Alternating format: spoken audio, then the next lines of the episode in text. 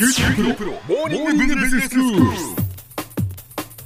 日の講師は九州大学ビジネススクールで生産管理がご専門の木大武文先生です。よろしくお願いします。よろしくお願いします。先生今日はどういうお話でしょうか？はい、今日はものづくり競争力の三大要素、えー QCD のうちの一つ品質についてお話したいと思います。はい。前回 QCD 教えていただきましたけれども、はい。QCD はクオリティコストデリバリー。はい、でしたね。そその通り品。質コスト納期ですね、はい。その中の品質。はい。はい、一口に品質と言いましても、おそらくいろいろな意味があると思います。はい。でそこで今日は品質の考え方、概念についてお話したいと思います。はあ考えたこともなかったです。品質の考え方とか概念とか。はい。えー例えば品質の良い洋服というとどういう洋服でしょう？えっ、と生地がしっかりしてるとか、はい縫製ですよね、あとはデザインも関わってくるんでしょうか、まあ、肌触りとか。そうですね、ええ。はい、あのいろんなその良い品質の条件というものがえ人によってそれぞれあると思います。はい。で品質が良いか悪いかは結局のところは、まあ、消費者ですとかユーザーの捉え方次第ということになります。こうしたユーザーが感じる満足度の度合いがその製品の、まあ、究極的な品質と言えます。はい。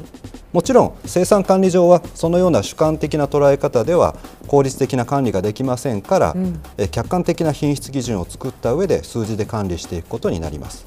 やっぱりきちんと品質基準を作って数字で管理するんですね。そうですね、はい、とはいえ究極的には品質はお客さんの主観的な評価次第ということは理解しておく必要があります。はいではお客さんが感じる品質にはどのようなタイプがあるんでしょうか？うんえ品質とお客さんの満足度との関係を表すフレームワークに東京理科大学名誉教授の狩野則明氏が提案した仮のモデルというものがあります。はいまあ、縦軸と横軸で考えるんですが、ええ。えー縦軸にお客さんの満足度はい。横軸に製品の物理的な充足度を取ります。ほうほうほえー縦軸は、えー上に行けば行くほど満足や感動喜びが大きくなり、う、うん、えー下に行くほど不満やイライラ怒りが大きくなるということを表します。はいはい。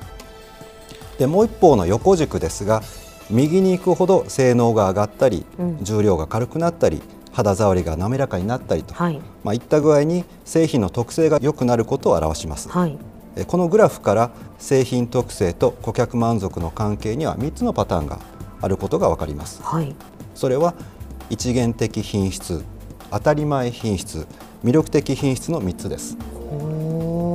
これ実際自分で図を書くといいかもしれませんね。そうですね。はい、縦軸、横軸書いて縦軸が、まあ、お客さんのその満足度。満足度。で横軸がその製品の、まあ、物理的な物質的なその品質。そういうことです。はい。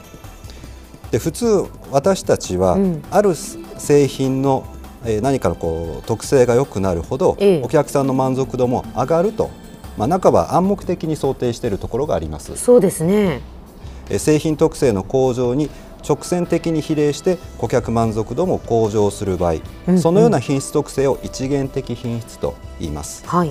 えー先ほどの、まあ、縦軸横軸の関係でいうとグラフの左下から右上に向けて一直線に顧客満足度が高まるイメージです。そうですね。正比例の図ですね。はい。はい、で、えー一元的品質には例えば自動車の燃費ですとか、ノートパソコンの軽さスマホのバッテリーの駆動時間、まあ、こういったものが当てはまります。なるほどなるほど。だってね燃費が良ければいいほど顧客は満足するわけですしね。はい。ノートパソコンは軽い方がやっぱりいいわけですからね、はい。ええ。でこうした品質と顧客満足の関係が、えー一直線なら、まあ、技術者としても性能アップの努力のしがいがあるという,、えーいうものなんですが、はい。現実にはこのような製品特性というのはあまり多くない、えー考えられています。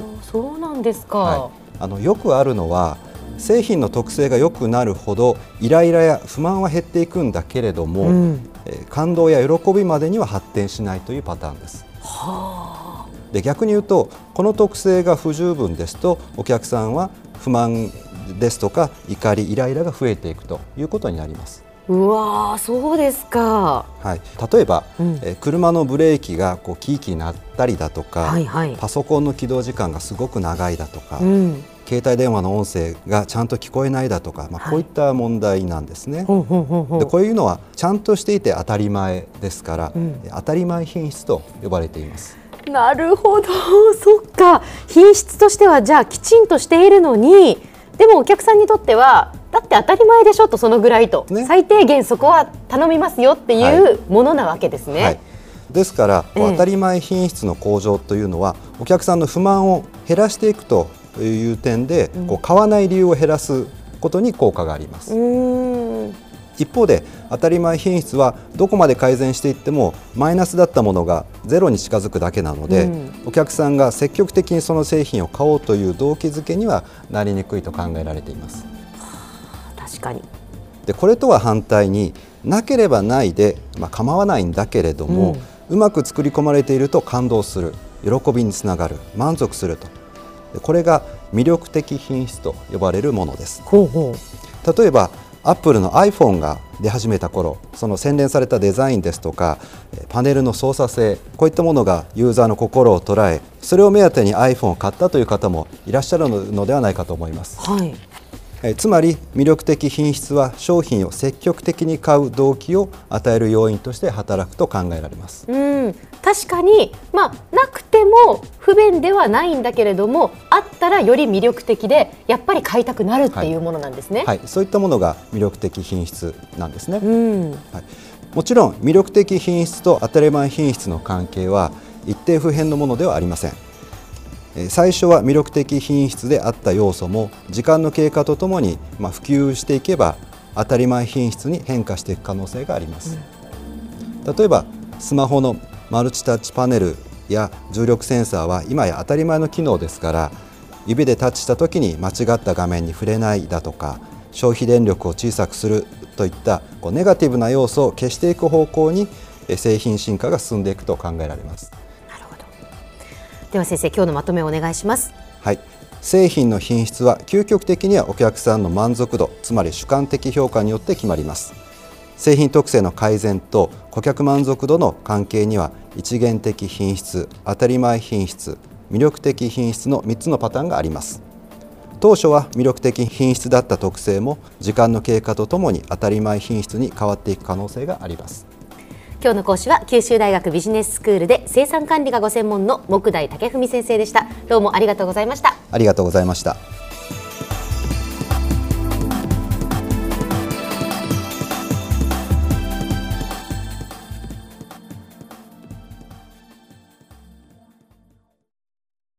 QT プロは通信ネットワーク、セキュリティ、クラウドなど QT ネットがお届けする ICT サービスです九州中に展開した光ファイバー網を基盤に一番身近なビジネスパートナーとして九州の企業自治体の皆様をサポートします。詳しくは QT プロで検索を。